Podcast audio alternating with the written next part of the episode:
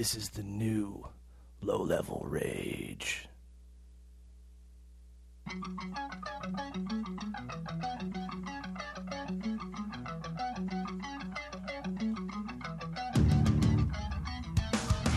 Woo!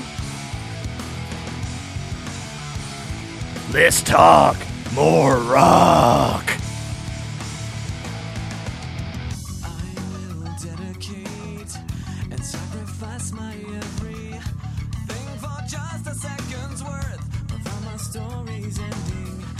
Bring in the stank. The directions that I take and all the choices that I make won't end up all for nothing. Show me what it's for. Make me understand it. I've been crawling in the dark, looking for the... If you thought this show couldn't get any more rockin', you were wrong.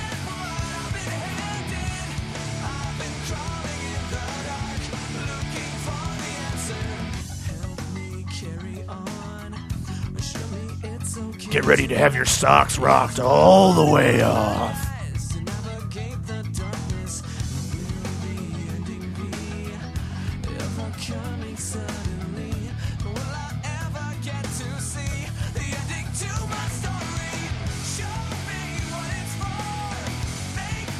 All right, yeah, same rockin' chorus.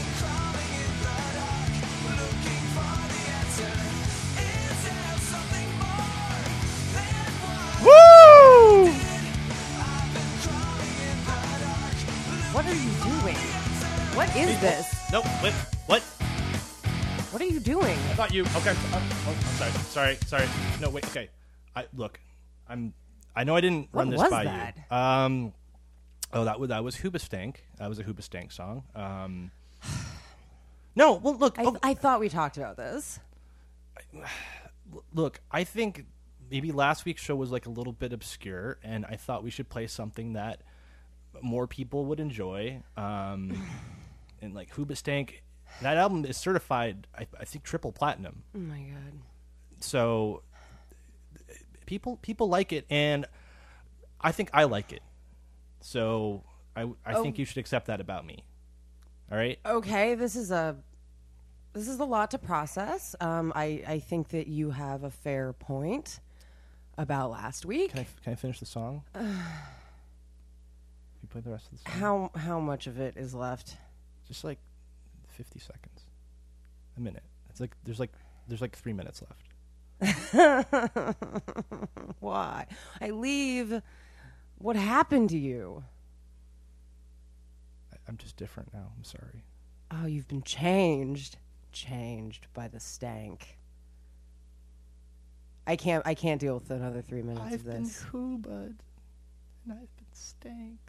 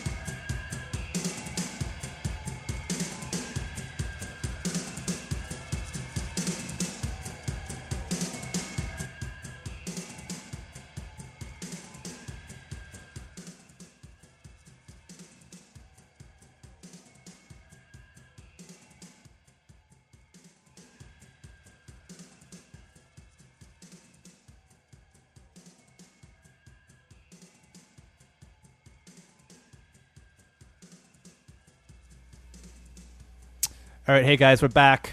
It's Low Level Rage. Yeah, apologies for that. I just, you know, trying something new. Going for those, you know, there probably aren't a whole lot of Clear Channel dollars left, but whatever they have left in their till, I want it. So, sorry if happens to the best of us. I'm ambitious. I'm an ambitious man. Yeah, welcome to Low Level Rage. I am Tim. I'm Lauren. Yeah, so it's Monday night, and hope you're ready for 2 hours of talking and complaining and talking and music and fun.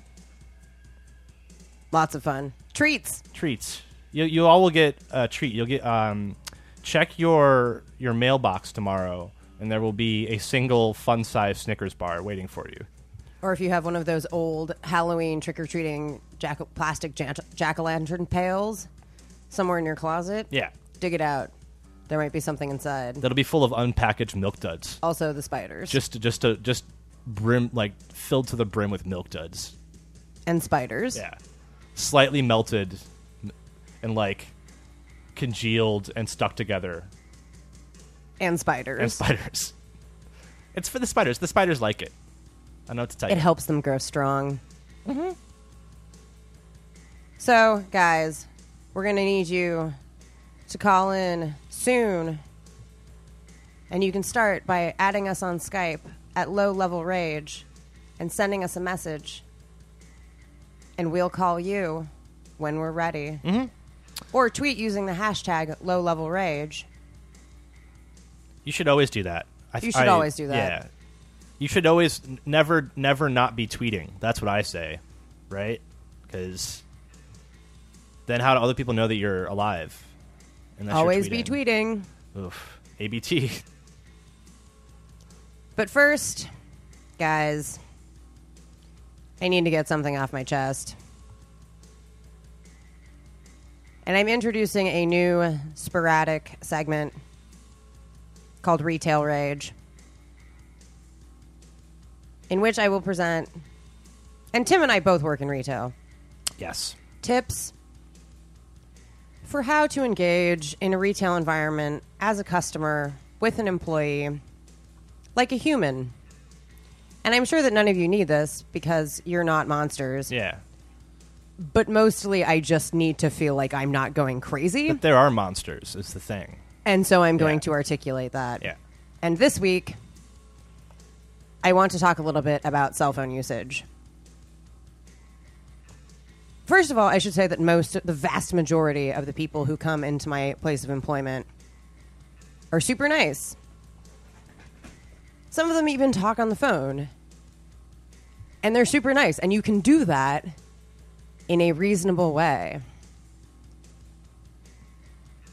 The key to this, I think, is that you need to acknowledge the people who are working.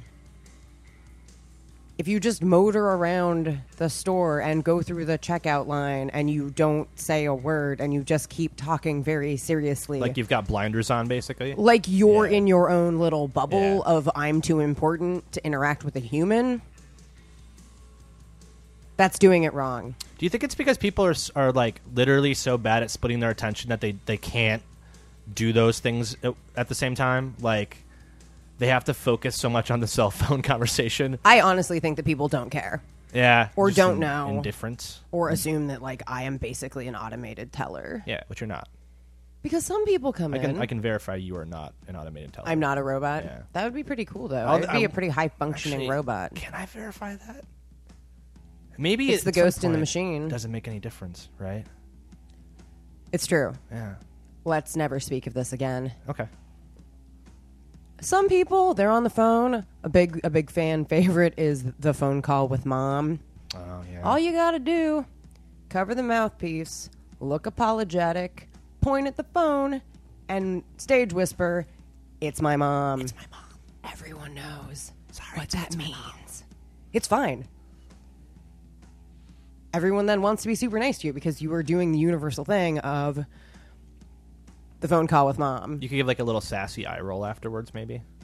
Like, oh, this lady, what are you going to do? But I love her. It's right? Mom's. Yeah. For the record, my mom does not do this. My mom thinks that it's sweet that when I walk up to a store and I'm talking to her, I'll say, hey, I'm going to call you back in 5 because I'm going to go buy some cheese. Because my mom's awesome.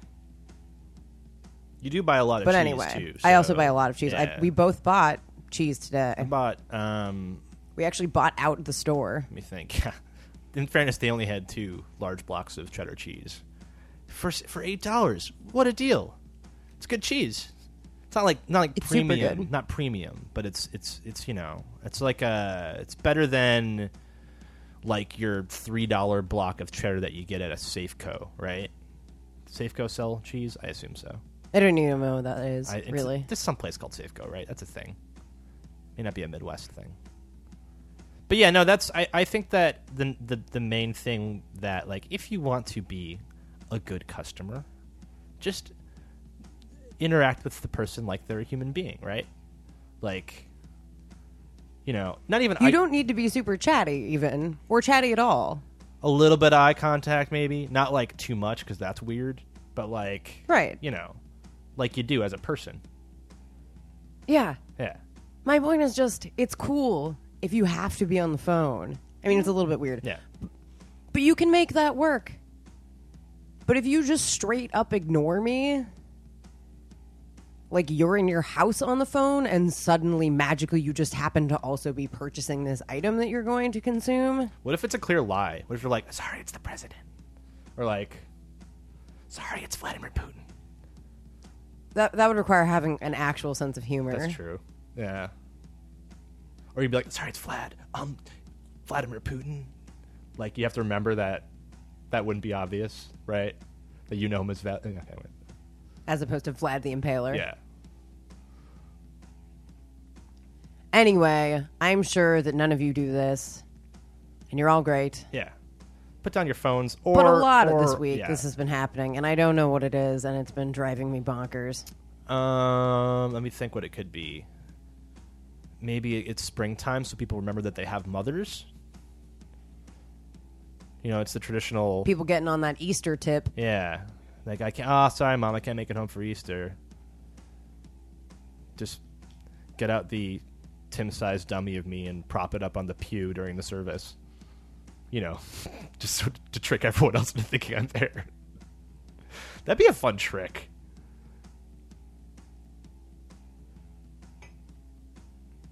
There is no life-size dummy of me that I know of. We're working on it. Mm-hmm. It'd be useful to have. Don't get me wrong. So quick fantasy baseball update. My team, the Best Baseball Friends, are now in second place. We've fallen one spot. But now you feel really, truly alive, yes? Yeah. Oh, yeah. You want the struggle. You're back in the game. Yeah. You don't want the game is real. I want to like have to like crawl my way to the top again from second place. But now you realize how precarious it is. I am a little to be mad. Winning. I wanted like straight first place the entire season. Just every looking up at me. All getting death threats from your fantasy league. Best Baseball Friends are gonna win. You guys are gonna. It's gonna be bloody. I'm gonna have all the home runs. No one else is gonna have any home runs. All right. So that was fun. All right. Thanks, guys. I think it's time. Time for us to talk about this week's primary topic, the greatest dream ever written. We're going to write it tonight. And what we mean by this is, first of all, not the freakiest nightmare you've ever had. Yeah. But a sweet dream that has all the cool dream stuff that if you could pick and choose what was in your sweet dream, like flying around and fighting evil or whatever, we're going to write that dream tonight. Yeah, and like no gross stuff, just to be clear. Yeah, don't be gross. No filth talk. Because that really is actually not very inclusive because not everyone will be able to participate in your particular fantasies or whatever. We got to do like the dream that everyone can be on board with. Write that down in your pervert journal. It's not for us. And if you keep a pervert journal, shame on you. If it's just called that. But yeah, so like I'm kind of interested in there's one of my favorite books is called The Unconsoled, and it's by Kazuo Ishiguro. Who is an English author of Japanese descent. He's most famous for Remains of the Day, which is that movie with Anthony Hopkins that looks really boring because it's about a butler who has emotional turmoil. Which, right after, as I say this, I'm like, that sounds like the most boring thing in the world. But yeah, so The Unconsoled is like his weird experimental book, right? And it's like one long dream sequence. Which like becomes clear relatively early on. Like I don't know if Lauren you ever finished it, but you've read a fair amount. I haven't, but I've read about a third of it. And it becomes like I may have primed it a little bit, but I was like right away. It's like wait a second, this conversation in the elevator is going on for like 10 pages, and it's not a 485-story building. No, And like there's some point where the guy is like in his hotel room looking at the ceiling and realizes like, oh, this is my childhood bedroom, right? Like it's the same room. Somehow this hotel room is where I grew up. And like he looks at the carpet and there's like a weird divide where he remembers like making a trench for his toy soldiers.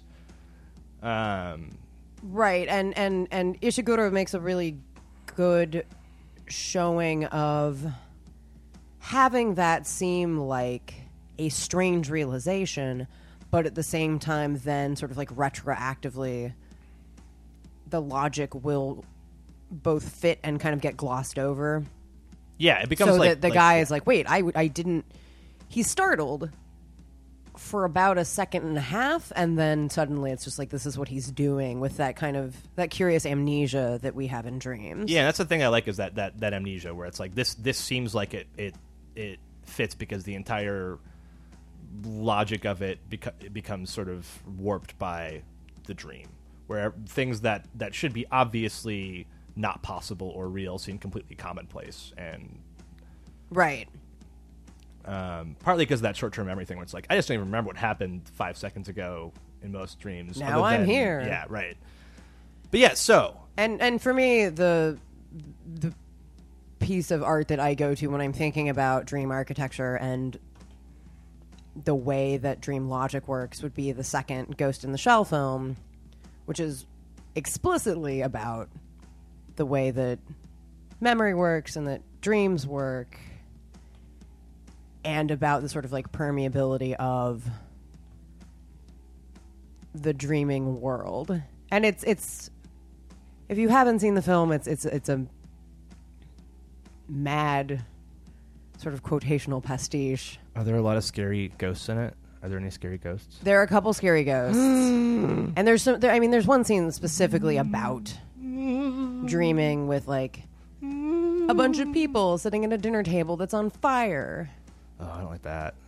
In a house of dreams. It's a bummer of a party right there. And the protagonists are walking through room after room of scenes that are set like this, and it's a great meditation on the vividness of dream images and also the way that they can be, even dreams that aren't nightmares can be disturbing without being completely horrifying. Yeah, and I like those. So, like, I have plenty of dreams where I wake up and like that was super disturbing and may have actually been like nightmarish at points, but it was cool enough that I'm happy I had it. Like that my brain came up with that nonsense, right? Like I had a thing that, and this is the point. We're not going to go into like laying out dreams because that is the the go-to boring thing people know. Maybe literally the most boring thing you can talk about. But we're going to pick the best parts. The best of the best. Yeah, so definitely message us so that we can call you and you can get in on the action with your dream A game. So what we're going to do is we're going to start in Act 1 and write 5 acts of the greatest dream ever written. Right. And I'm going to time it. And in each act, we can do whatever we want. We can revise it. If you don't like it, let us know. We'll figure it out. Grade A dream. But then once that timer goes off, we're going to move on. All killer, no filler. That's what we want. Yeah. So we start with we were talking about this before, and like the really important thing, the thing that like keeps you sort of like the forward momentum going when you're in a dream, I think, is having some like motivation. You have to have a kind of goal, which I think I feel like I almost always have. Something I'm trying to accomplish. A problem to solve. Right. Sometimes they're batshit crazy goals, but they're goals nonetheless. Sure. And so we'll need a goal. And on that note, I would like to ask, where do dreams begin? Because some stories begin at the beginning, but dreams, you just sort of wake up in them. They begin in medias res, or you fall into them, or you're not paying attention, and then suddenly you're paying attention. So here we are, and where do we find ourselves? in this beginning that isn't a beginning. All right. So I think one of the most common issues I have with dreams is that I'm always trying to find a way to get home.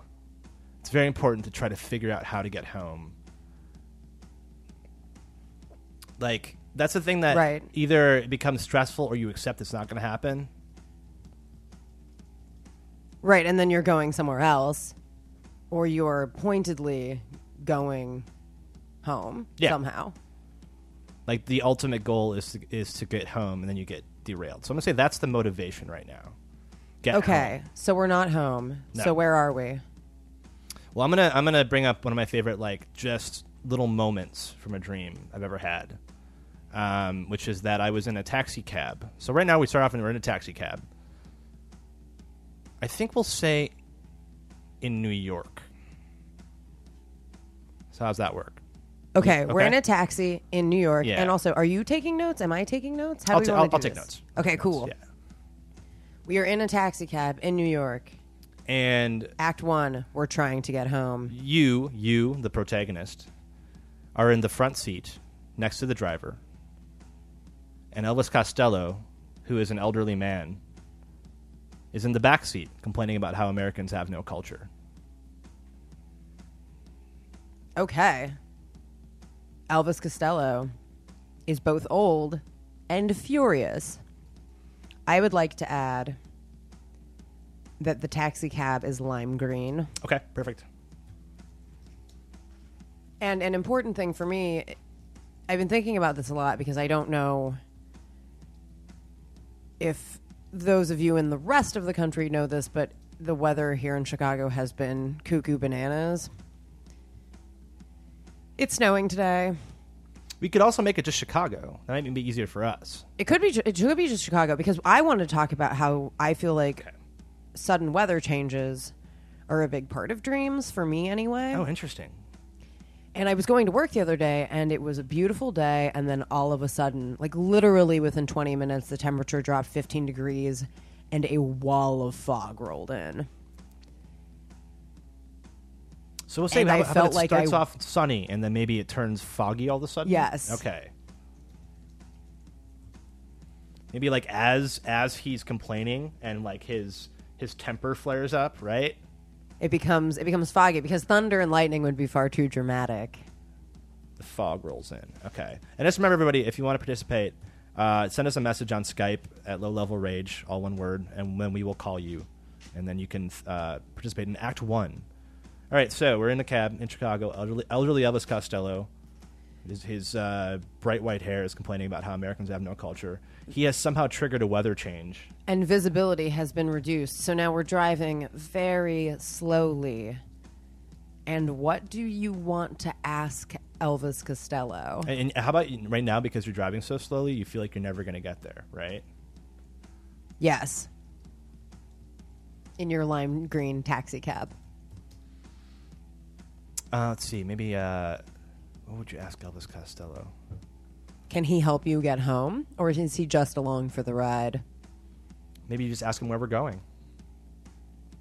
Yes. Does he know? Okay. Good. I like this. I don't feel like he's particularly interested in where we're going. I think he just ignores the question and keeps rambling. I actually am starting to suspect that he might just live in this cab. Oh. Or that he is indistinguishable from, he and the from cab his surroundings are inseparable. Okay, I like this. So now you figure out at this point, just got to get out of the cab, right? Yeah, this is going nowhere. Right. Okay. Oh, and so I have actually something to add. At this point, you get out of the cab. You're in Chicago. But you turn down a side street, and now you're in the woods.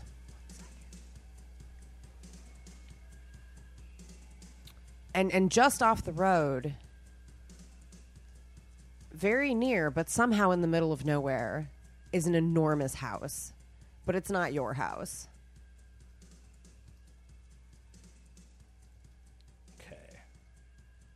Sweet, I like this. Scene changes are important. And you can decide if you want to go to the house or if you want to flee back into the city.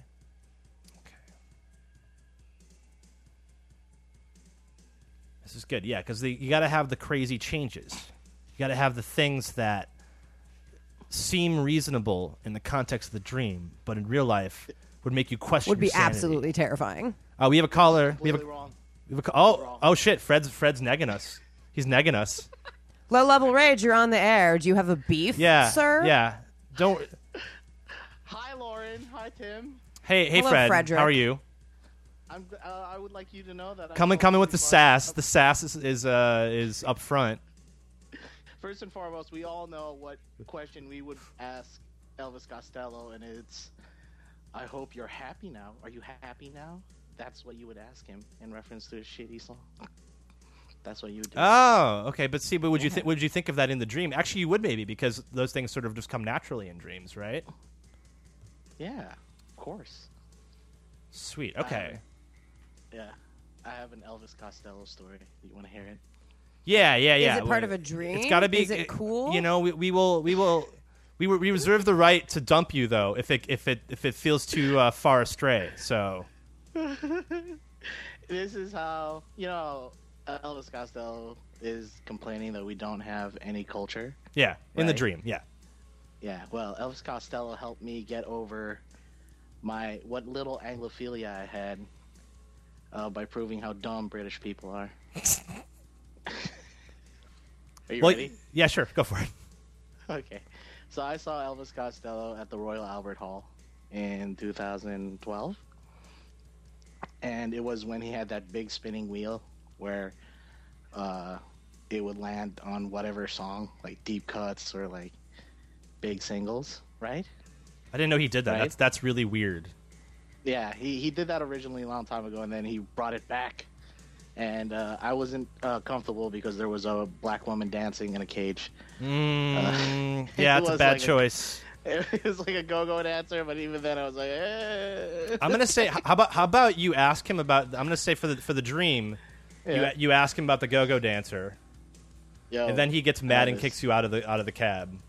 You're pushed forcibly from the cab, but because you're going so slow because of the fog, there you go. You don't feel injured, and you just sort of pick yourself up and turn down the nearest side street.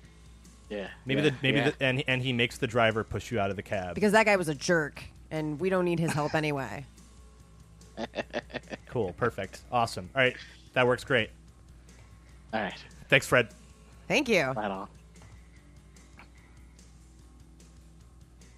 All right, good. That helps us with the crazy. Moves it along. We were getting nowhere with that guy. He pushes you out. Maybe he pushes you out, and you find yourself in front of this enormous house. I like the idea though of you just sort of getting up, like, oh, it's fine. Okay, cool, sure. Just because I feel like that happens in dreams. Yeah, it's true. Where you should be super mad or injured, and you're just like, meh, that guy was a real jerk to me. Okay, cool. So now you're staring at this house, and it's still super foggy, and you don't know where you are. You don't recognize the landscape. Chicago, you just sort of recognized as being where you're from. There are no houses in the middle of nowhere in Chicago, really. Like, not in this sense. Like, there's no woods, right? And this house is huge. It's not menacing, particularly. It's just big, and there's lots of trees, and it's foggy. And you don't know, it's not your house, and you don't recognize it. Are there any lights on in this house? Is it look occupied? It's daytime. Okay, it's daytime. It's hard to tell. It's hard to know how going to this house will help you get home. But you suspect that you might be able to find some information inside. Certainly, Elvis Costello was getting us nowhere. No. So should we proceed towards the house? Unhelpful old Scottish grouch, basically. Yeah, I think you do, because right in these situations in the dreams, you don't like really have a choice. You just kind of do it, right? You simply are in many ways, despite the fact that I think you're right, that you're so often motivated by a problem or a puzzle you have to solve or somewhere you need to get that nags at you and motivates you. Despite that fact, when you're going somewhere, you just sort of are going. And I will say, I'm going to say you find yourself inside the house. Like, you don't even remember kind of entering. You just find yourself in there. No, you make the decision to go to the house, and now you're in the house. Yeah. Now you're inside, basically, and we don't... The interior of the house could be whatever we want it to be. I'm going to say it's something, because here's where it'll be like. The thing that I always have happen in places is that they switch on you. Like, the purpose of the place will switch on you, kind of. Yes. Where, like, maybe you go in, and it's just, like, a gymnasium, or... there is like a busy bar inside of it. That seems pretty good. I like that, like a real hop-in bar. Right, which is probably in Chicago, and yet you recognize it from your life in your city. Yeah, we'll say it's the Burlington. How about that? A bar near to where we are. We're not trying now. We're not trying to like give. This is not. The Burlington is not it's not an endorsement deal. Okay, so I want to nip that in the bud right now. They are not paying us any money. It's a place we go to frequently.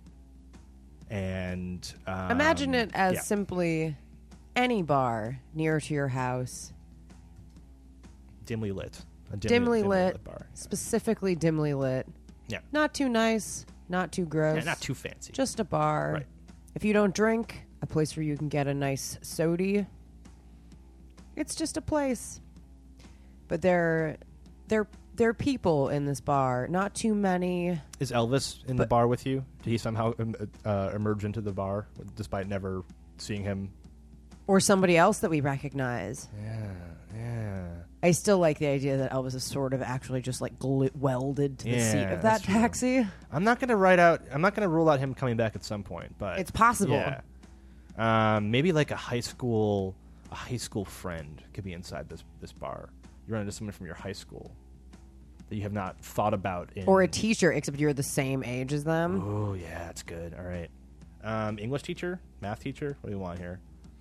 Your senior... English teacher. I always wanted to have a glass of wine with her. Is behind the bar, maybe? Oh, a step down or a step up? Yeah, I don't know. From teaching high school. That's a really fair question. I had some good English teachers, I'll say that. Oh, no, mine was great. Shout out to Dr. Hackbarth. Mrs. Mason. He never gave me crap for falling asleep in English class. Okay, well. It's the end of Act 1. All right. That's all locked down. At the end of Act 1, we're in a bar, and we see our high school English teacher begin Act 2. Just another reminder, if you want to participate, text us on Skype at Low Level Rage, and we will call you. Yes, because Act 2 is wide open. We've gotten shot of Elvis Costello for now. Yeah. Grouchy elderly Elvis Costello. We need you to contact us so that we can try to get home. Mm-hmm. And then Act 2 starts now. Do we want to change the motivation? I think we should keep the motivation the same for now. We're still trying to get home. We just got to this bar. Yeah. This is like a respite from the struggle to find our way home. To find your way home. Because you're the protagonist. So we feel comfortable here. It's like a choose your own adventure book, basically. It isn't a threatening atmosphere. It was a little bit spooky getting here, but we recognize our high school English teacher who is the same age as us behind the bar, and we think, sure, I know this place. So that's a good waystone. It's not home, but it's not totally unfamiliar. Yeah, maybe. So let's say you said you wanted to share a glass of wine with your English teacher. I did. That's a real thing. Okay, so then you order a wine. Now, in the stream, do you have any knowledge of wine? Maybe you order a type of wine that does not exist, because that would happen, I think, right? Oh, yes. It's actually that happens to me all the time. Call it is a Shirat a thing? That's no. Not. Okay, you order... Close enough to be plausible. You order a Shirat from, a New Zealand Shirat. Yes, I ask her for recommendations, and we spend 15 minutes discussing wine. Yeah, there you go. She she says we don't have any, and then you ask her for a recommendation. Right, and this conversation goes on for what feels like a really long time. But despite the fact that you know nothing, virtually nothing about wine, you find it very interesting. Oh, yeah, this is, yeah, okay. You feel like by the end of the conversation, you've developed like a comprehensive knowledge of wine, right? Right, like you get around now in like a real wine bar. You've learned something yet again from your high school English teacher. Okay, I'm gonna say she recommends. Tell me if this is too alien sounding. A white Ziblandic from Turkey. Does that work? Ooh, exotic locales. I actually don't even know if they grow grapes in Turkey, but it's close to Greece, so maybe. I would guess they probably do. I don't know. It doesn't matter. In the dream, if you don't know, then it can be real in the dream. Yeah, okay, yeah. So you have this wine, and this is starting to feel like a bit of a distraction. Just to be clear, I just want to say this. Ziblandic is spelled Ziblandec. Just that's for the record.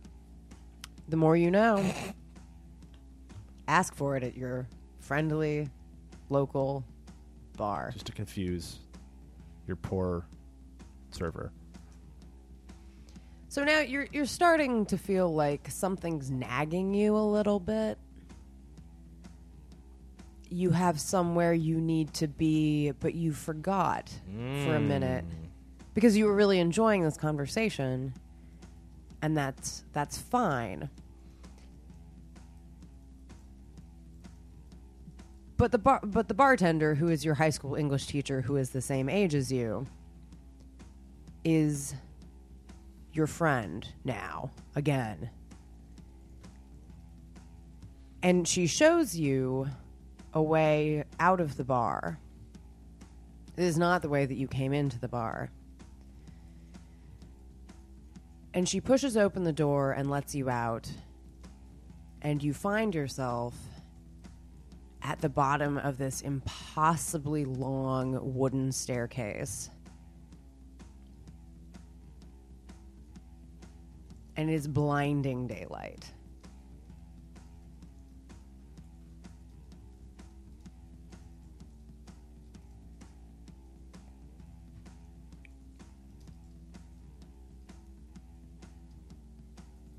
Cool. So yeah, okay, good. So the weather's changed. You probably don't even remember that the weather was bad before at this point, right?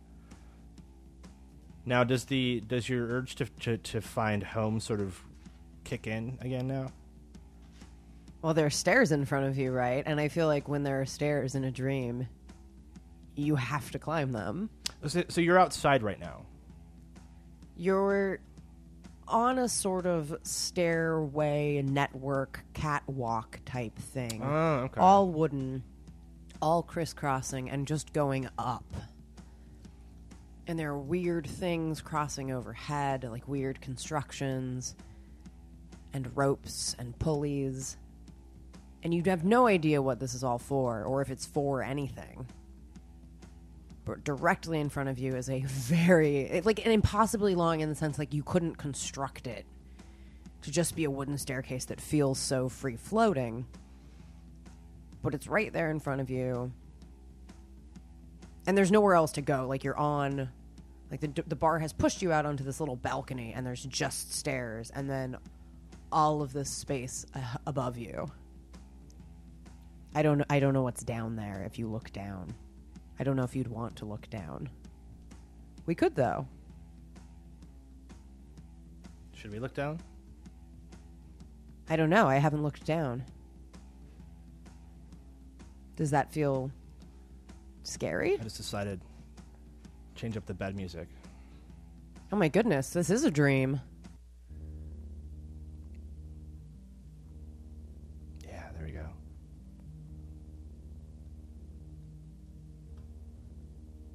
More appropriate. Don't get too relaxing. Yeah, I'll try not to stick in this voice the rest of the show. Oh boy.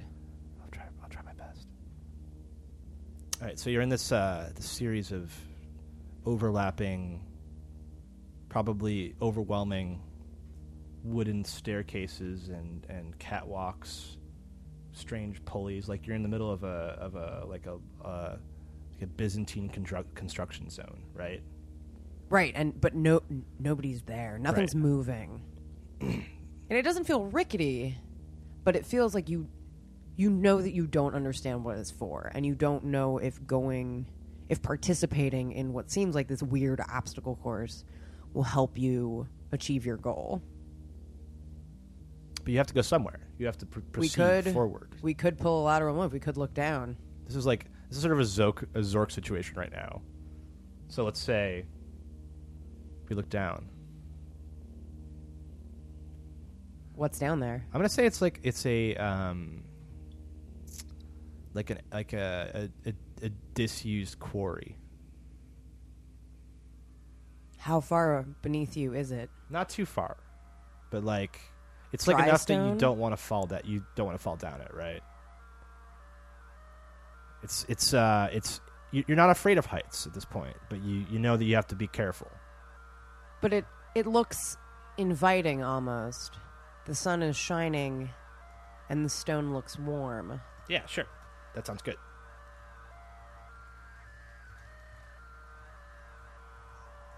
So you need to figure out now how you're going to get down there in a safe way.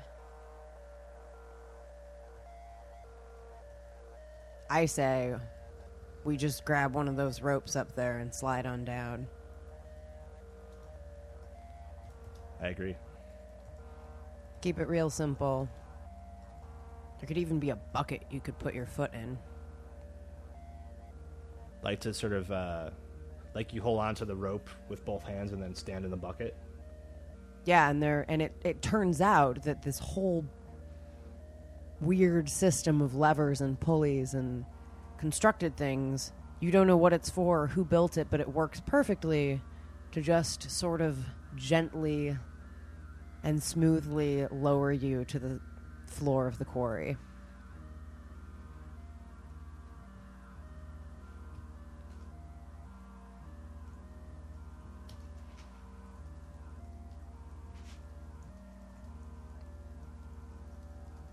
So now you're in a pit with a bunch of rocks. That's cool. Yep.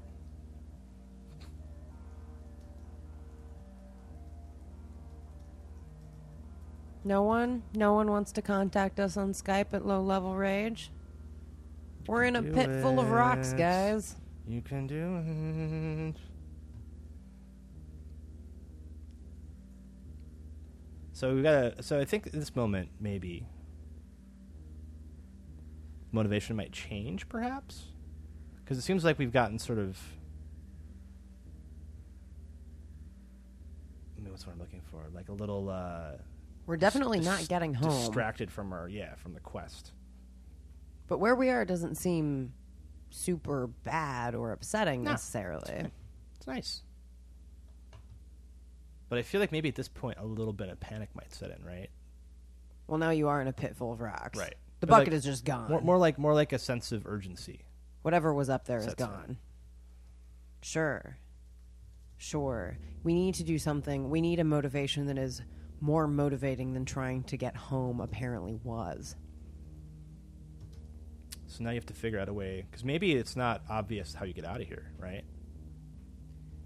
Absolutely. I should say, we are in the middle of writing the greatest dream ever written. This is Act 2.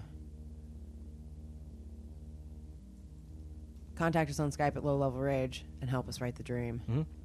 So right now, we are in a pit full of rocks. The ultimate goal is to find your way home. We are ostensibly in Chicago, but in that way that, you know, there is an actual quarry in Chicago. That's true. We could be in it. Maybe that's where you realize that's where you are at this point. You realize it's a location you know, but you've never been into the actual quarry, so it just seems really unfamiliar. And you were panicking about how you were going to get out, but then you suddenly realized that the quarry isn't actually very deep. Yeah, it seemed really deep from above.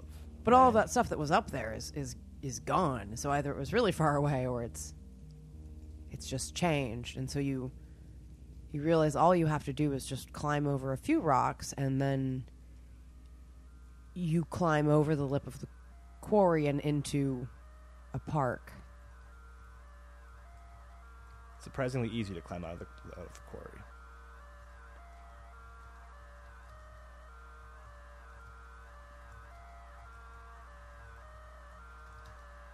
Is this a park you're familiar with?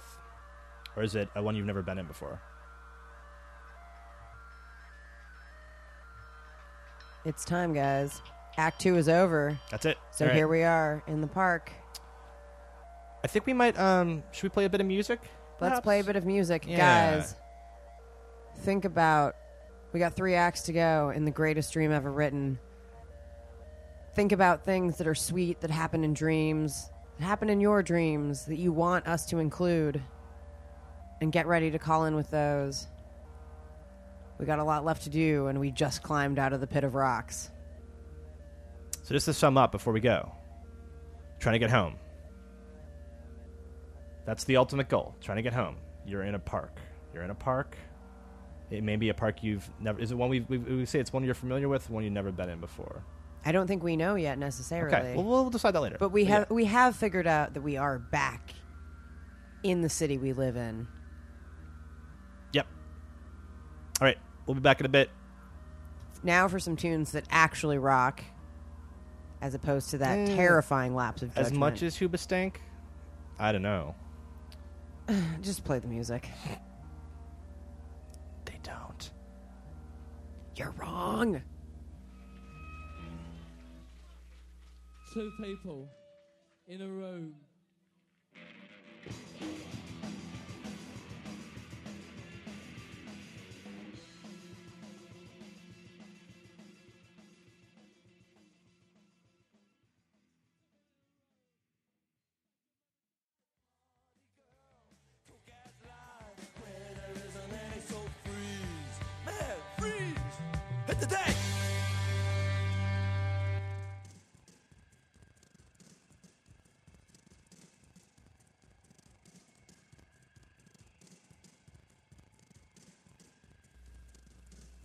Oh, hey.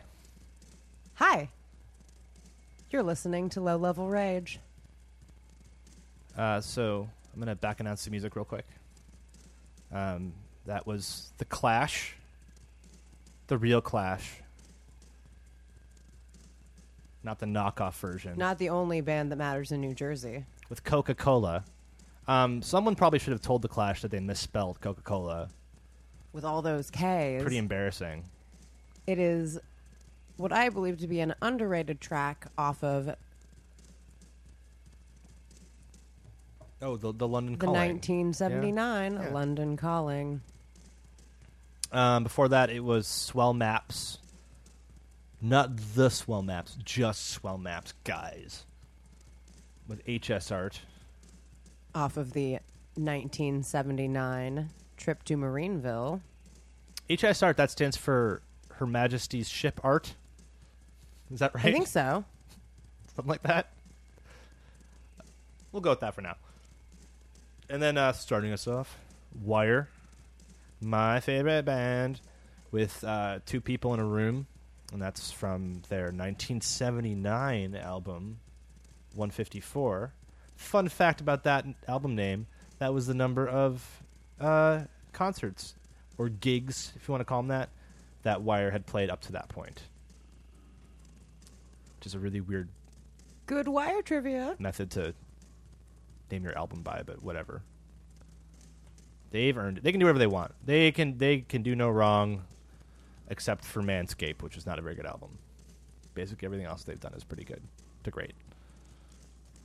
So yeah, maybe we should remind people what the topic is. We are... currently creating the greatest dream ever written. All the good stuff, right?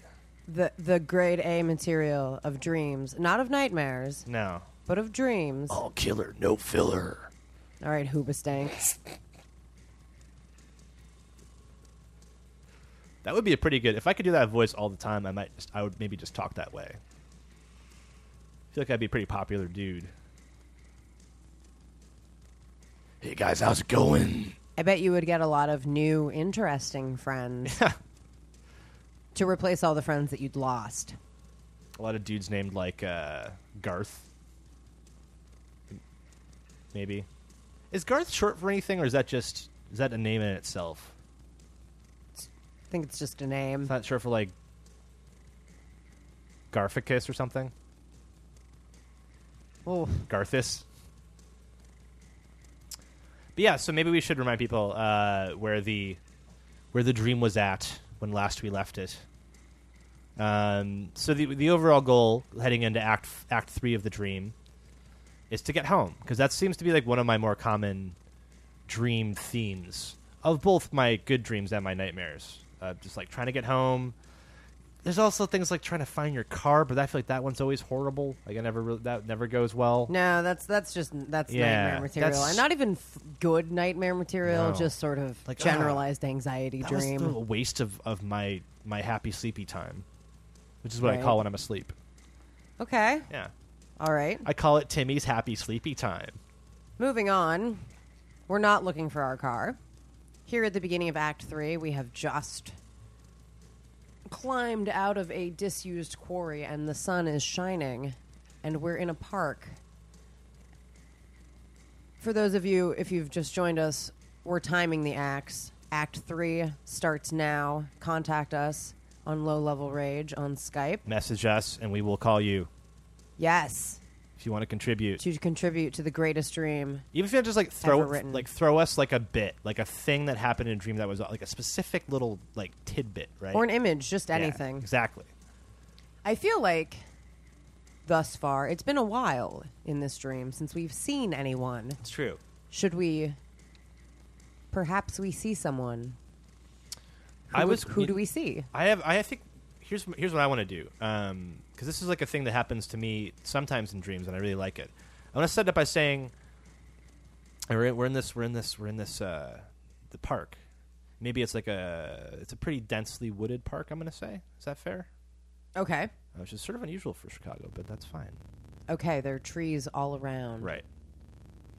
And I think maybe you sense it's going to start raining, and so you want to hurry and find cover someplace. Yes, you definitely... The sky is still clear, but you know. I'll write this down real quick. It's Act 3. Yes, Tim is writing down the greatest dream ever created so that we don't forget it. You just sort of know. Because that's what happens in dreams. You know it's going to start raining like that way that you just know stuff in dreams. Right. And as you're thinking this and beginning to head towards... So what I was saying, what I want to throw in there, if that's cool. I was just going to say it's starting to get darker. Oh, yes. Yeah, sure. Yeah, that works. So you're rushing to find some sort of cover, something to hide under. Right. And sometimes when I don't know if this is like a lucid dreaming thing, but sometimes in dreams when I'm rushing someplace, I realize that I can jump and then just glide. Sure. Like, I decide not to land, kind of, if that makes sense. Sure. And so, like, because you're trying to get there quickly, you just realize this is something you can do. Right, and somehow you just hadn't thought about this before, but now that you've thought about it, it seems precisely like the obvious and correct thing to do. You realize the fastest way to get there, somehow,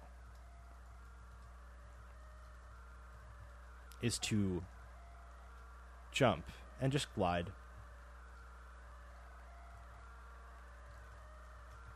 So I'm going to say you do this and you find yourself at a gazebo in the middle of the park. Maybe like one of those places where you see like a marching band play, like an old-timey movie. Sure. Like a town center. The paint is peeling on the gazebo. Yeah, the paint is peeling on the gazebo. You land. You were there now. Right when it's starting to rain, you land and duck under the gazebo, where there's a few people gathered. Who are they?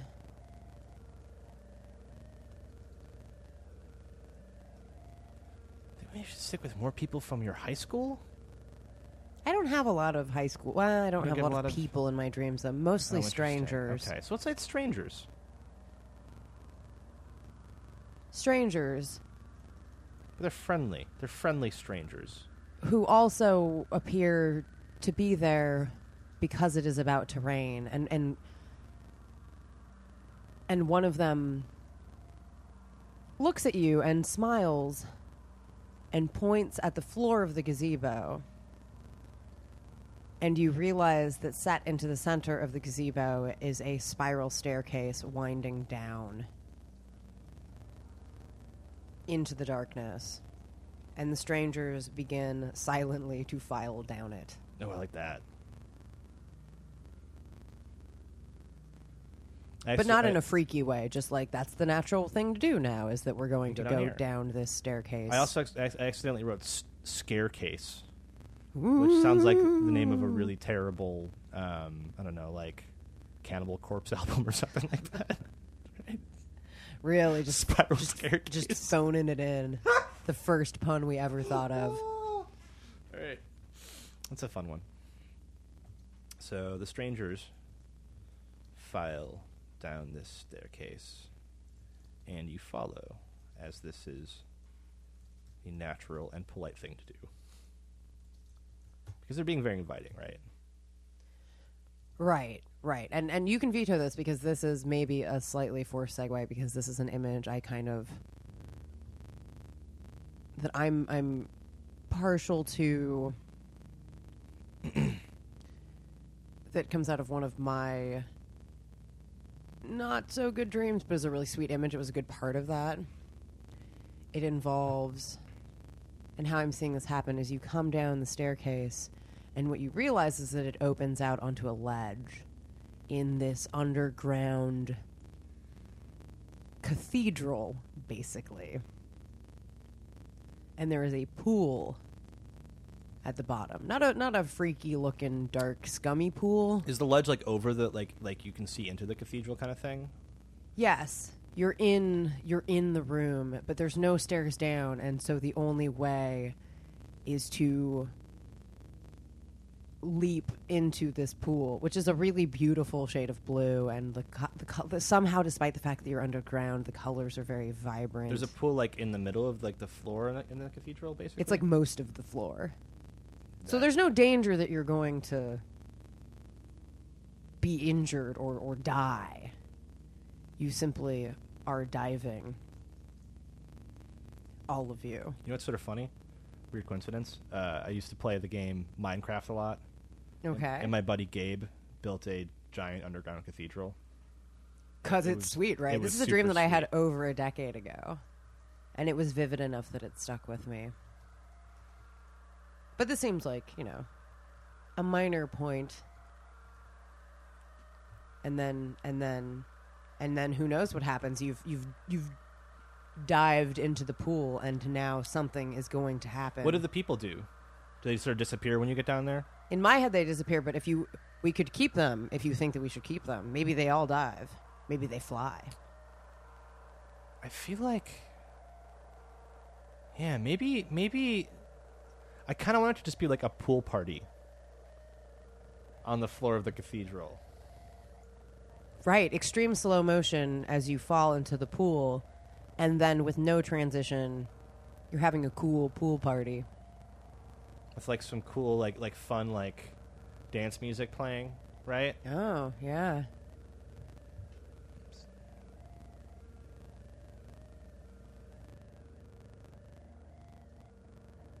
It seems chill, not frenetic.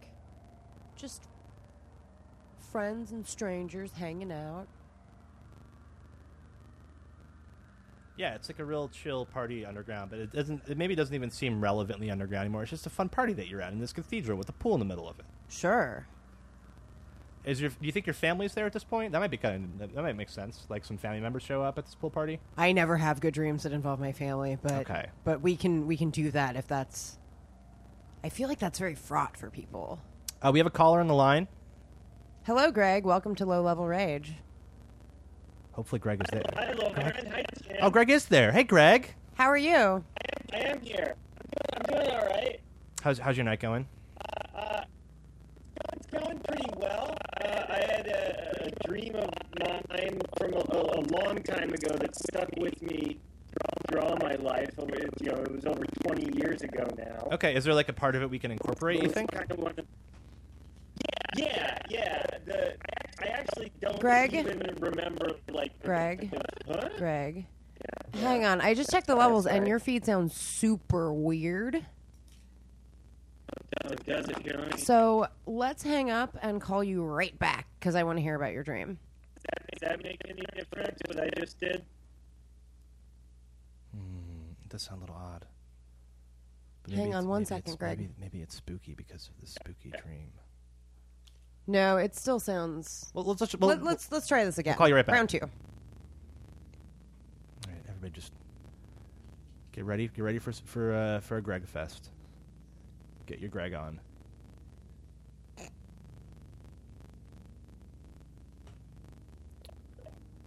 Hey. Hi, Lauren. Hi. Still, I think it's fine. Let's just go with it. I think it's fine. Well, hold on. Greg? I'm sorry. I hope I make this work. It wouldn't be low-level rage without tech problems. It might be our line, to be honest. It might be, yeah, it's possible. It sounds really future-y. Oh. That sounds kind of cool. That could be part of the dream. I think so. I think maybe Greg is there. Greg is at the pool party. But like future Greg, and I'm speaking to you from under the water. Oh, that's good. He actually sounds like he is speaking to us from underwater. Let's go with this. From underwater. Because you've got like scuba gear on, maybe? Maybe he doesn't even need it. Maybe he's like Aquaman. Yeah. Oh yeah, great. You're like Kevin Costner from Waterworld in this dream. You have gills. Yeah, well, that's everyone knows that about you. It's one of the things that is the least charming about you, but we all accept it. And that's why you guys are my friends. Yeah, it's true. My only friends. You have Kevin Costner gills.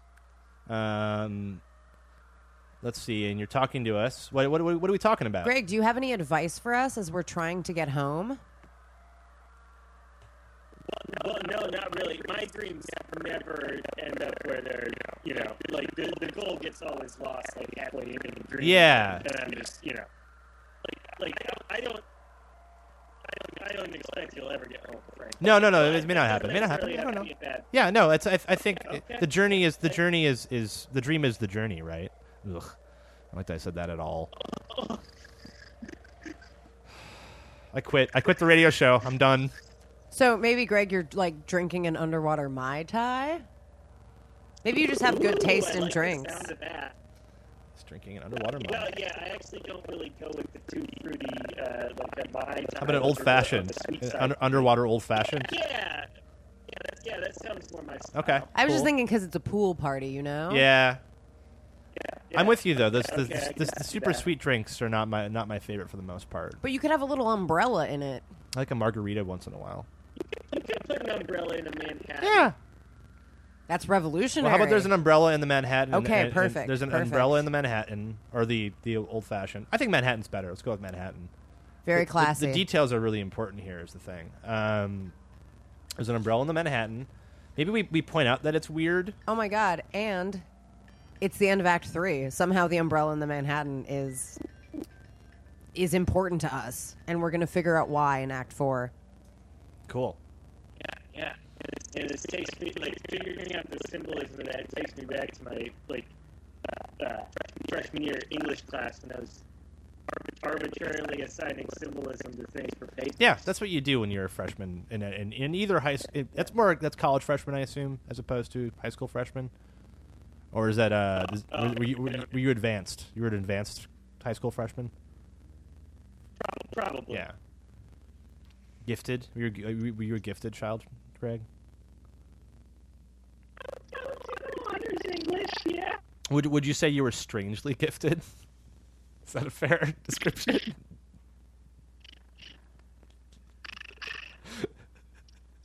I don't think I could qualify. That seems more acceptable. Weirdly gifted. Very, very far. Now. Disturbingly gifted. Now. There we go.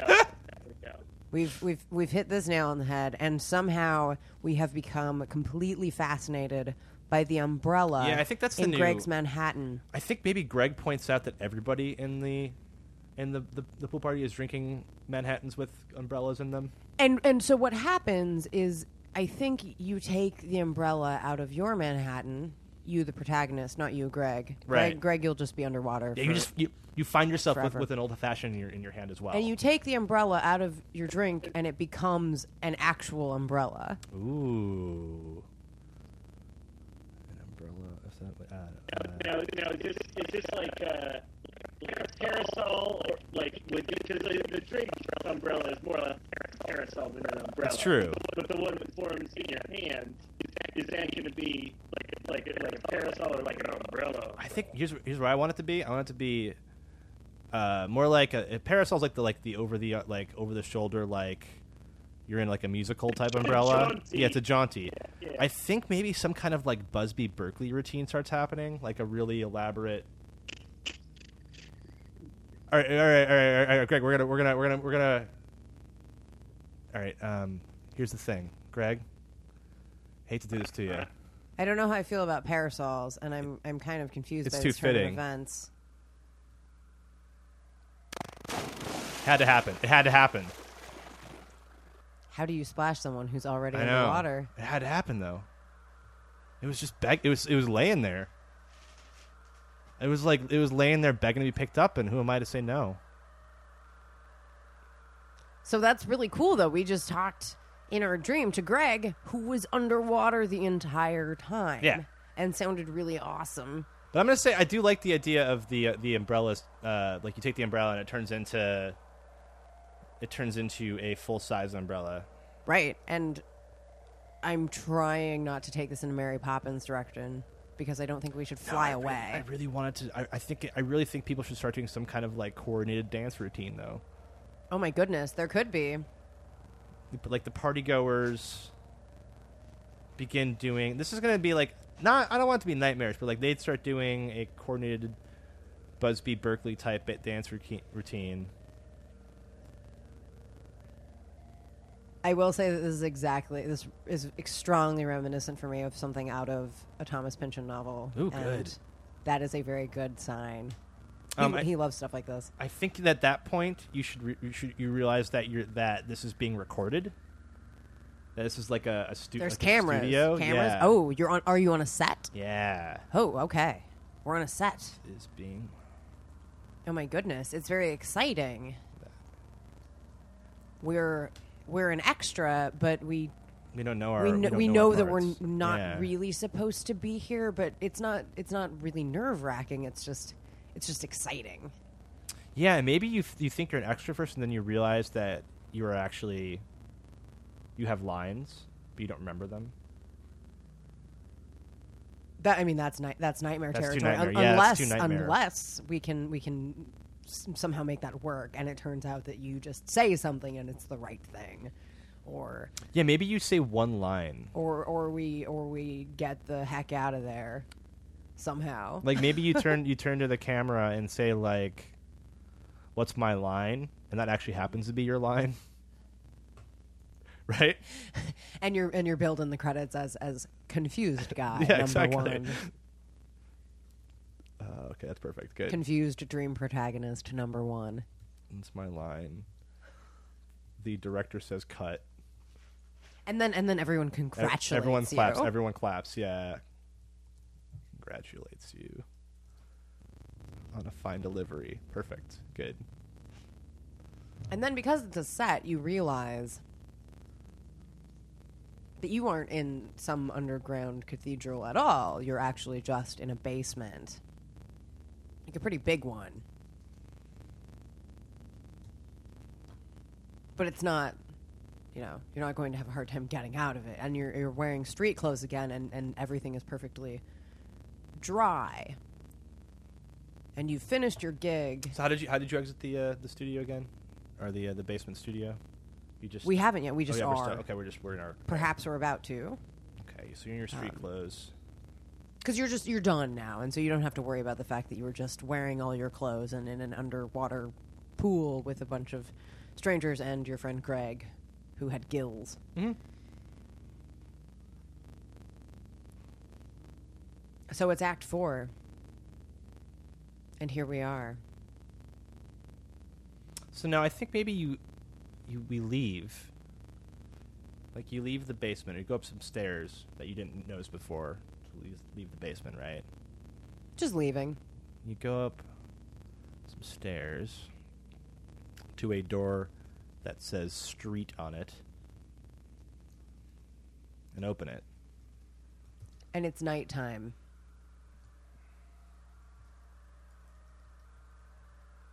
And you're actually on a dirt road. And it's summer, and there are fireflies out. And it's very dark and wooded, but it feels nice. And there are little houses along the road. And each one has a lantern hung at it. So there are little points of light. Hold on. Wait, what's one more time? So you're along the dirt road. What else? Repeat that again for me. And it's summer. And there are fireflies out. So it's not freaky that it's nighttime and you're in the dark. It's nice. And there are little houses set back from this dirt road. And each one has a lantern hung at it.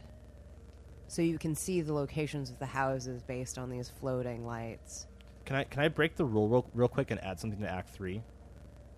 If it's really good. So I think after... I mean, yes, of course. After Greg points out that everybody has umbrellas in their Manhattans. He's being kind of smug. And so you use the greatest insult I've ever given, which I gave in a dream once. This is a thing we need to work in, yes? You say to Greg, "Smile for me, ass clown." And he is totally zung. Mm-hmm. It's the greatest zing ever. It's something I want to say in real life so bad, but it's disturbing. Like, "Smile for me, ass clown" is a really weird thing to say to somebody. It's funny, but also... it's pretty weird. Doesn't entirely make sense. Okay. Sorry. Okay. So I had to add that in. We got to sneak that in real quick. Yeah. Right, yeah, sorry. Using Greg really hard.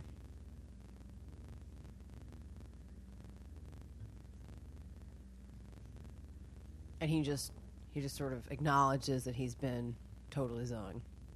Because that's all you can do when someone looks you dead in the eye and says, "Smile for me, ass clown." Oh, actually, that was from this act. Never mind. So we can go back and do that. Yes. Not even breaking the rule. Oh, it's so good. All right. Hold on, I got to write this down real quick. Okay.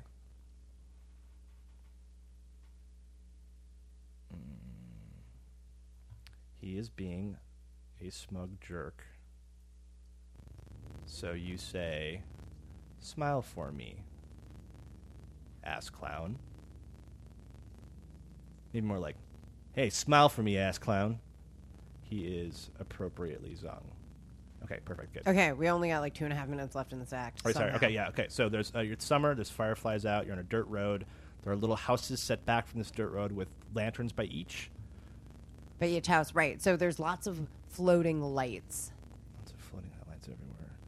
And it feels like you're getting closer to your destination, despite the fact that you don't live on a dirt road and you don't know who any of these people are, but the houses feel inhabited and it feels like more home-like.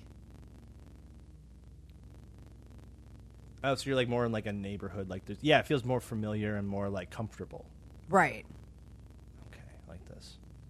I was going to say, are you familiar, Lauren, with the video game Katamari Damacy? Roll them up. Remember the light episode, the light level where you have to roll up the lights? I think that I've never seen that because really that sounds like basically the best thing ever. It's really good. It's very. I mean, that game is a weird balance of. Okay, just a side note. Katamari Damacy. We have limited time. We're running out of time. I'll wait till the end of the act to talk about Katamari Damacy. There you go. Then we can just take a little break. Discipline. All right. Because we're getting closer, but we got to get somewhere before this act ends. We got to find out something. Do you like go up to one of the houses maybe? Sure. Which any house, someone is sitting on the porch. Yeah, or you can look in the window like a creep. Don't be a creep. Someone's sitting on the porch. Sitting on the porch of one of the houses. What does this person look like? Is it like an old man? Middle-aged or older? Definitely older than you. Middle-aged fella. And I think you maybe, because this is a total stranger, I think you might just ask them for directions to the home of your family. And he points down the road. Points down the road. Does he offer you a beer or something? Of course. He offers you a beer. Gotta pay an old man his dues. Politely decline. Or you could, I say maybe you take it. A beer. He offers you a beer for the road. A road pop. Yeah. There you go. Perfect. Boom. Guess what? And you happily accept. Perfect. It's the end of Act 4. Just in Under the Wire. Yeah, so let's, okay. So we want to talk about Katamari. Quick Katamari. Because, it's one of the best games ever, right? We can say that. That's pretty fair. That's a top tenner. Really, really well designed and very charming. So let's talk about the story behind Katamari Damacy, the original, which I believe is you are the prince of the universe. Your father is... And your dad's a real jerk. He's the king of the universe, right? Because if you're the prince, then your dad's the king. That's how princes and kings work, you dummies. And he's a jerk. He has a temper. I can't remember why he gets mad, but he gets mad and, smashes half the universe up. Breaks it into stuff. Right. And then is, chagrined at this and tells you that you need to go to Earth. Because he's kind of a dummy in addition to being kind of a jerk. He's a little grandiose. He's very full of himself. He's kind of a Donald Trump-ish dude in a way, right? But more cool looking. He scolds you a lot, if I remember correctly. He scolds you even when you do well. He scolds you. He's not a supportive father. But he sends you to Earth because there's a lot of stuff on Earth, and you need to replace all the planets and stars. I think he broke stars. Right? He broke all the stars. You need to replace the stars. He broke everything with stuff from the Earth because there's so much stuff on the Earth. We have too much stuff. So you run around with this ball, a little ball, and you roll up all the stuff. Start with little stuff like grains of rice and... Paper clips.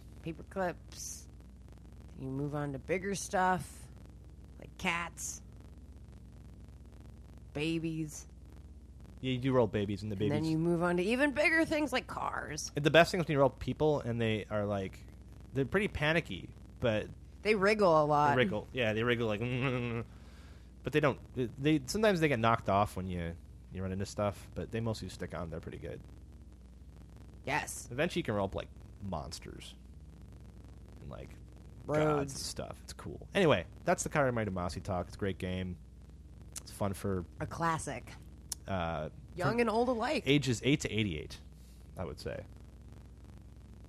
Much like Christmas. Mm-hmm. All right, let's... shall we move on to Act 5? Guys, it's time for Act 5, the fifth and final act of the greatest dream ever written. It is your final chance to contact us on Skype at Low Level Rage. Send us a message so that we can call you and you can participate in the thrilling finale. Yeah, Greg, despite getting splashed, made some pretty good contributions. So you too could be in the dream if your connection sounds really weird. Yeah. Act 5 starts now. So yeah, we feel like we're getting closer, right? Yeah, absolutely. Now we have a direction. A guy at least knows who our family is, or seems to know. Plus, we have a road beer, so we can do anything. Right, road beer makes you strong. Road beer is like finding one of them fire flowers in Super Mario Brothers, right? Yeah, it gives you special powers. Everybody can just get out the way. Your road beer gives you a surprising amount of confidence, I'll say. Yes. I feel like, as a side note, that I... Maybe this was just because I was 24 years old, but I feel like I used to walk around with road beers all the time in Milwaukee, and no one gave a shit. That might just be Milwaukee. I'm not 100% sure. I was about to say that I think it's a Midwest thing. Can't do it because here, we did it in college, but that's just college, and it was like some dumb California campus. No, but I have done it here. Don't tell. Oh, that's actually really good. Maybe because that many people do road pops in Chicago. That thought means that I've been like instantly transported to Milwaukee. Yeah. You're going home to the ancestral home. But though I on the road pop tip, I just want to say that like also like in Cleveland everyone does it. I think it's a Midwest thing. Yeah, I mean, I it's less common here because Chicago is a little bit more. You can still uptight. So do it. You just can't like have a beer in your hand that's like in the can. Yeah, exactly. Okay, so we're in Milwaukee now. Yeah, so you're in Milwaukee, and then I realize, oh, let's see. Let me think about this. Or you're in any place, which is the place that you came. You are from. In your hometown. I'll say your hometown. Yeah. I try not to personalize this too much. Right. But it can be Milwaukee. And speaking of hometowns...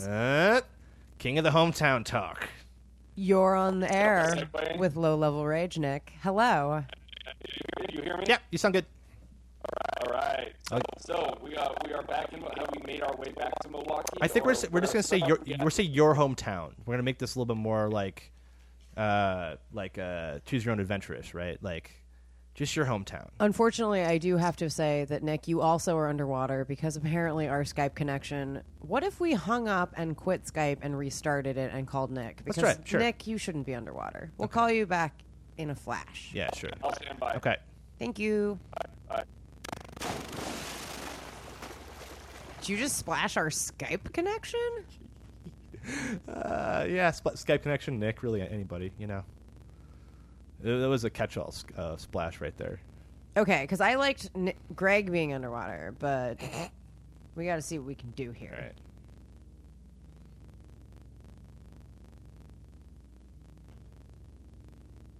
But yeah, so you are in your hometown. Regardless of whether that was the home you had in mind before, that's the home you have in mind now.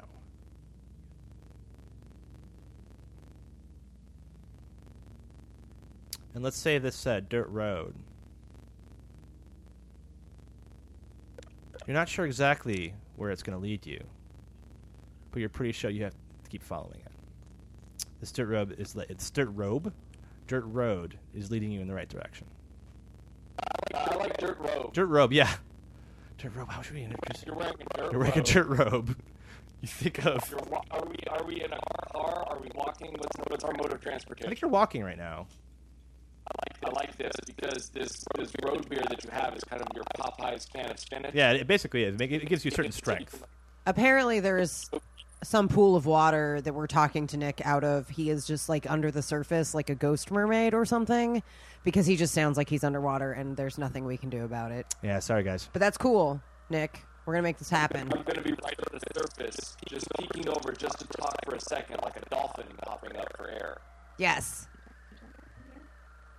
So what we're doing is we're walking. Yeah. But we're doing like 100 miles per stride. Oh, sweet. Yes, good. Because this is the power I talked about before, sort of, where you have super dream walking abilities. It doesn't even feel like you're breaking a sweat. You're just striding with confidence forward because of this super power that you've been given. Correct. Yes. Exactly. There's like no effort involved. Right. It's kind of like you're moving aside reality with your legs. All right. So when we get there, what's happening? I think we're there now. Whew, yeah. Well, so we got home. And these powers. Who's opening the door? Take you to your front door. Who should open the door? Maybe no one's home but, like, your child... Like, your dog from childhood. Aww. My dog was mean. Okay, how about no one's home but a better dog than your dog from childhood? The dog you always wanted. Yeah. How about Charlie's home? Charlie? Okay, there Charlie. There you go. Sure. Yeah. Breeding me is and your beloved pet. Right, like the pet you actually have and love somehow is also at your childhood home, so it's like really coming home. It's like coming home to all of the things you identify with being in the space that you want to be in. Kelly wants to know where she is. Say hi, Kelly. Hello. Hey, Kelly. Hi, Kelly. Sorry, you can be wherever you want. We can all be making it home at the same time. Yeah. Aww. Yes. Okay. How about let's see. You realize maybe at this point you're meeting you're supposed to meet your family there. You meet your family there, so Kelly could be one of the Kelly is part of your family. Hi, Kelly. Yeah. You were there too. Maybe she's not there yet, though. I think something has to happen before you meet up with your family. You realize that your family. Is there something that needs to be defeated? Yeah, maybe you have to. Let me think. Lauren, any ideas? Okay, Lauren's checking the levels. Hi, what am I having ideas about? Right. So I think that what's happening right now is that you're home and your beloved pet is there. So yeah. So that's a good thing. It's great. And you realize your family is supposed to be there, but they aren't there yet. So maybe the phone rings. Sure. And you're like, guys. And like, where you at? Somehow both of your parents are on the line. It's not speakerphone, maybe. And okay, is that too much? That's too much. Okay, not that. Yeah, that sounds stressful even to me, and I'm a fan of both my parents. Let's see, maybe it's your favorite grandparent is on the phone. The cool cousin, aunt or uncle, and your favorite grandparent / uncle / aunt is on the phone. All right, good. And they tell you that you're supposed to meet them someplace and bring the dog. Do we still have super walking strength to get there quickly? Maybe you can grab another one from the fridge. Good call. Yeah. We are quickly making our way to meet with our extended cool family. Yeah. To figure out what it is that's happening. Maybe you should meet them at someplace unusual. Like a roller rink, would that be a good place to meet your family? Yes, like a place where like a roller rink, bowling alley, some kind of weird childhood fun place that they knew to take you. Yeah, exactly. That works. Nick, I think we're gonna end the call because Skype sounds like a because you're a dolphin. Sorry. Hopefully next time it'll be better. But thank you both for calling.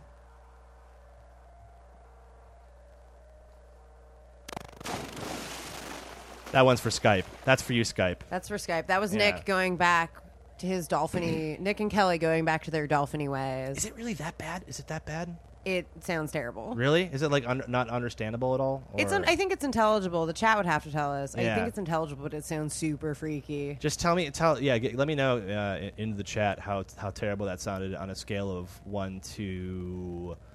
you guys could hear words, I think. It just sounded like robot, dolphins. Okay. I don't know. Skype. Sorry, guys. Internet.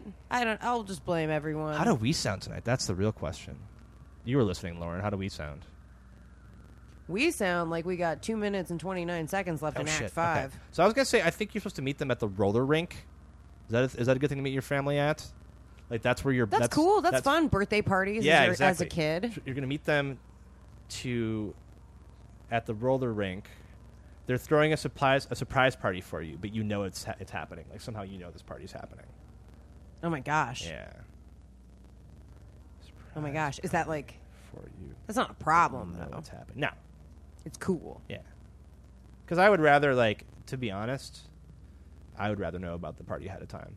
I don't like the idea of I don't like surprises. No. One time I got mad at my mom when I was really small because she took me out of school so we could go watch a movie. So and she was like, "You're the lamest kid." That's kind of funny because I would be like, "I was a super lame child." Thank you, thanks. I know. I just had no. She told me at the time that I was super lame. Anyway, so you're going to this party. Yeah. So you grab another power beer. Ooh, you're going. I think this time it doesn't work quite as well, but you can still take big strides. like big enough to jump over cars. Monster trucks daily. Right. Just leaping, going, because you got to get there on time. So now you feel like there's a deadline, but not you're not stressed because you know you can make it. Mm. Now you just have purpose. Also, the dog is with you. And the dog is with you, and the dog is jumping along with you. And is, like, super stoked. Okay, so we're going to the roller rink. Are we going to make it? I don't know. Not sure. I think maybe you do. I think maybe you get to the roller rink. Okay. It's got to be really sweet, though. It can't just be like that dumpy roller skating rink that has like the disco ball hanging up top. It's like got to be like the coolest thing you've ever seen. I'm gonna say though, maybe you have trouble getting in. Like the door is locked. Oh, but you can see inside, and it's like a cross between like ice skating at the Rockefeller Center and like the sweetest laser tag. Yeah, like there's lasers. It is the coolest thing you've ever seen. Your lasers shooting everywhere. But you're locked out. Fog machines. Wait, does the dream end when you're locked out because your alarm just went off? Oof. Oh, no. That's kind of where it would end, though. Oh, no, your alarm just went off. Yep, perfect. And you wake up. It was going to be so good, but now you're awake. Man. But the anticipation of how sweet that party was going to be is going to stay with you all day. Because it was going to be super sweet. I really gotta turn off this bed music. It's like making me sleepy, and I mean, I think it was fitting. It was fitting, but yeah, we're just gonna switch it out. There you go. That's it. Done. Thank you. Good heavens. Just. Whew, guys. 18 minutes left in the program. We have just made one heck of a dream. I feel bad that the Skype calls have not worked tonight. We'll figure that out before next week. I think maybe I'm in a doo-wop band.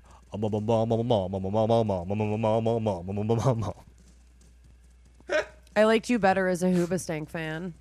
You prefer this? I almost do. To the weird, yeah. So basically, I think the rest of the time we'll do like I want to do open phone Monday, but that's not going to happen apparently. So, yeah, guys, sad. I will tell you, we're working on this technology thing. Yeah. We just got a podcast on the iTunes Store to which you should subscribe. The archive of the show will be there. It'll be sweet. We're trying to figure out how to make this as tech problem free as possible, so that once we make all of these tech problems go away, we can get a whole bunch of new tech problems, and it'll be really awesome. I want to always have tech problems, but to have exciting new tech problems, basically. I will say that this was good though. We got some good material out of Skype sounding like weird underwater robot dolphins. Yeah, I think maybe. Do you want to play a couple songs and then come back for the end? Is that? Yeah, let's listen to some more delicious tunes from 1979, 4 years before I was born. As a radio station that I hear at work a lot would say, 10 great songs, one great year. The year is 1979. I'm gonna get sued for stealing that guy's riff. Nah, it's cool, man. I love you. We did already get in trouble with Let's not. No, don't even mention their name. Don't give them the press. I'm so mad. Let's just play. No, you know, I will mention it. Song. Here's the dumb thing about SoundCloud. I'm going to go into it right now. SoundCloud, if there is, like, they have little bots, dumb little bots that, like, search out copyright violations, right? And then if they think you've violated copyright, you basically have to say either that they misattributed? Oh, my God. Misattributed the song in question, or that you have gotten a license. And there's this little thing called fair use. Look it up. Everybody look it up. Apart from the fair use issue. Call a lawyer and just yell fair use into the phone. I also just don't... I honestly don't like the fact that they subscribe to a guilty until proven innocent model that basically just doesn't allow for any kind of conception of fair use, and that is very frustrating. And that's all I want to say on the topic, because we could listen to some really sweet music right now, and we should do that. And I'm going into medium level rage right now, which would not be befitting our program. So yeah, let's listen to some songs. We'll be back in a little bit. We'll be back. All right, bye, guys. Not bye. Bye is wrong. See you in a bit, guys. That's better.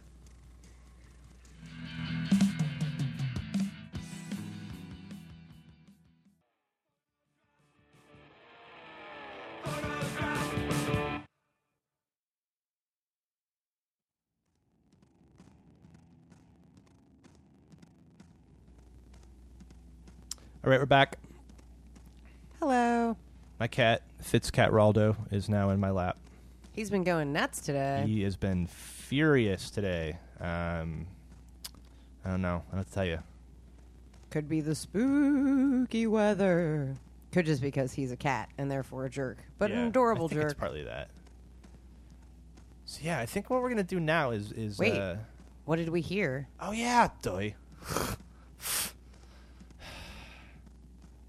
Duh. All right, so we just heard This Is Not a Photograph by Mission of Burma, Boston's own. And then before that, Rebellious Jukebox by The Fall. And that is, I'm sorry, the Mission of Burma song is, I'm not a pro at this at all. I'm going to start over. All right. Yeah, take it from the top. We got this. Deep breath. Whew. What did we hear, Tim? On your center. Oh, we heard Mission, no. Okay. One more time. All right. Hey, Tim, what did we hear?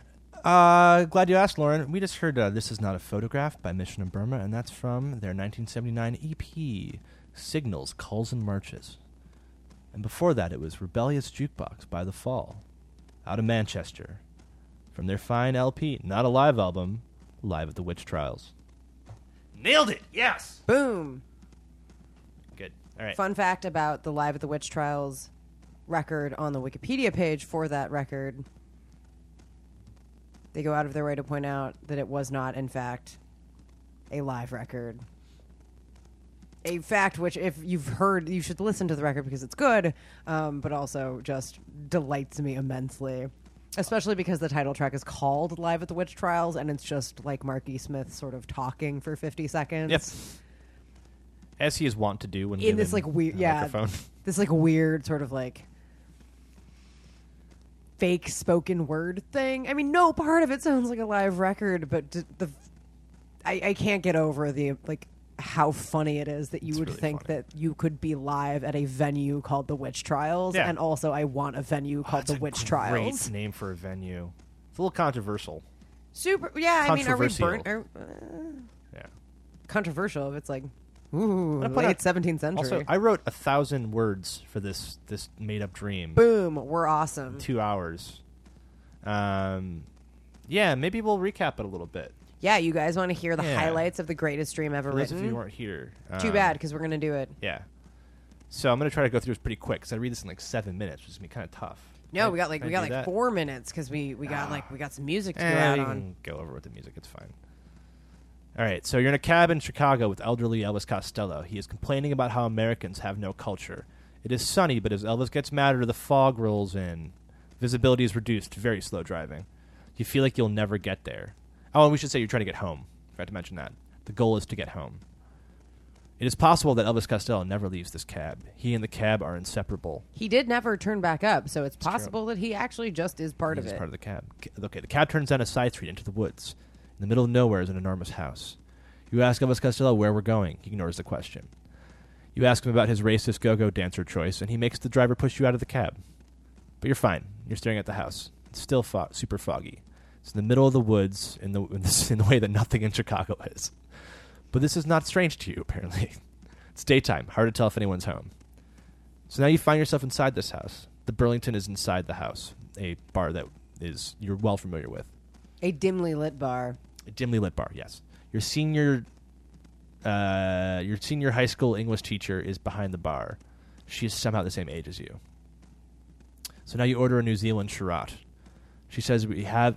hold on. You know what? I think we should flip switch off on the from act to act. I mean, yeah, I was just gonna cut right to the chase and say, like, you have a bunch of wine talk. Yeah. There's some fake wines. You form a rapport with your English teacher. She's great.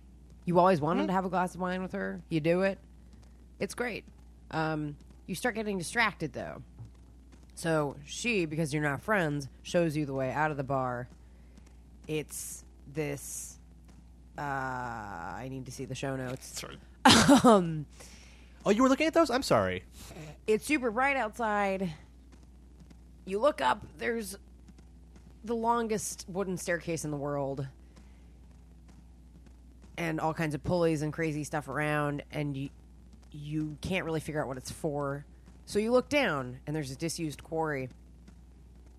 So you put your foot into a bucket that's nearby. It's attached to a rope, and you slide right on down to the bottom of the quarry. Easy peasy. Lemon squeezy. Lemon difficult. You're a little bit anxious, though, because now you're at the bottom of this pit full of rocks. Except all of a sudden you realize it's in Chicago. And so you climb out and find yourself in a park. All right, so you're in the park. You sense it's going to start raining, so you need to find cover. It's starting to get dark, too. So you realize the fastest way to get there is to jump and then not land. It's a super awesome dream ability that I have because I'm cool. So you find yourself at the gazebo real quick. Right as it starts to rain, you duck underneath the gazebo. There's a few people under there. They're all strangers, but they're friendly. They're kind of huddled together, though. One of them looks at you and smiles and points to the center of the gazebo on the ground. The floor? The floor of the gazebo? Sure. There is a spiral staircase built into the floor of this gazebo. The strangers then file down the staircase, and you follow, as this is the natural and polite thing to do when invited to go down a staircase. The staircase opens onto a ledge, looking over an underground cathedral. It's beautiful, but there are no stairs down. There's a pool that covers most of the floor of the cathedral. It's a deep, beautiful blue, unnaturally blue almost. All of a sudden, you're down there, and there's basically a pool party going on the floor of the cathedral. It's a nice party. It's fun. Everybody's having a good time. Your buddy Greg's at this pool party, speaking to you from underwater.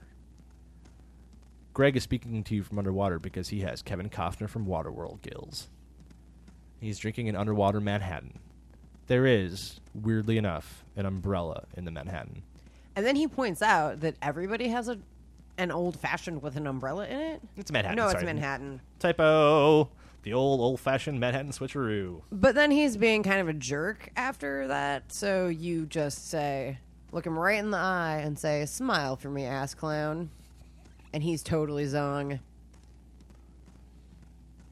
So you take the umbrella out of your Manhattan, and it turns into a full-size umbrella. And then there's a crazy musical, and it's a dance routine, and you're an extra, and you don't know what's happening.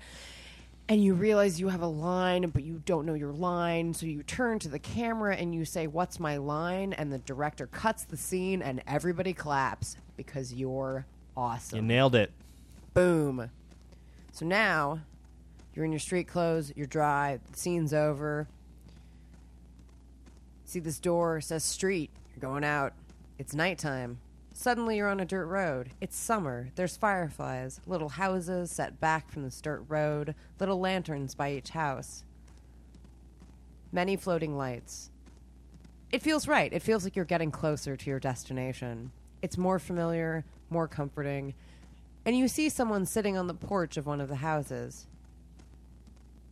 He's middle-aged, old, friendly, someone you vaguely recognize but don't quite. So you ask him for directions to your family's house, and he points right down the road, no hesitation. And then he offers you a road pop, and you say thanks. Road pop, is that a local, like a California? Oh no, that's a Cleveland thing. Cleveland, interesting, because I think we just call it road beer in Wisconsin. Side note. All right, Act 5, final act. Your road beer gives you a surprising amount of confidence. You think about drinking road beers in your hometown and realize that's where you are. You think of the words dirt road and how it sounds like dirt robe. That's something I actually would think about in a dream, so that's pretty accurate. And you spend like 10 minutes on it and then just go back to whatever it was you were doing. You worry that you're wearing a dirt robe and then you like, oh, God, I really got to take this thing to the cleaners. Yeah. I'll take you to the cleaner. What? This beer triggers your super dreamwalking abilities, and these powers take you to your front door. almost as if magic. You open it, and your beloved pet is there to greet you. Dog. We'll say dog. There's not a whole lot of beloved cats. I mean, I like my cat, but he's not. He's just been a jerk tonight. Beloved's not the right word for him tonight. You realize that your family is supposed to be there. The phone rings. You answer it, and your favorite... Your grandma's on the phone, we'll say. She says, honey, you're supposed to meet us at the roller rink. She sounds kind of like Andrew W.K. doing a lady's voice. Andrew Dice Clay, I'm sorry. Andrew Dice Clay, not Andrew W.K. I knew what you meant because I was just listening to him today. Honey, you're supposed to be at the roller rink. So there, you know they're throwing a surprise party for you. You're not supposed to know, but you know. So you grab another power beer for the road. This time it doesn't work quite as well, but you can still take big jumps. Big unnatural jumps. Big enough to jump over cars. Because you got to get there in time and you're in a hurry. And your beloved dog is jumping along with you. Loves it. Super into it. You get to the roller rink. You peer in through the window. It looks amazing. There's lasers shooting everywhere. Fog's pouring out of the fog machine. People are like hooting and hollering. Dancing. And you wake up. Boom. It was awesome. It was the greatest dream ever written. And you know what, guys? It was so great that next week we're going to try this again. Except we're going to unleash our nightmares. Yep. Think about what spooks you. I have a lot of nightmares. Tim has a lot of nightmares. Think about what makes those interesting. Get ready. It's going to be spooky as heck. And again, next week, no pervy stuff. Ooh. No pervy nightmares, please. Oh, all right. You guys, this has been Low Level Rage. Thank you for listening to us on Low Level Rage. We got one more song for you from 1979 before we say goodnight. It is a song... by everyone's favorite, Bad Company. This is Rock and Roll Fantasy. Thank you, and good night.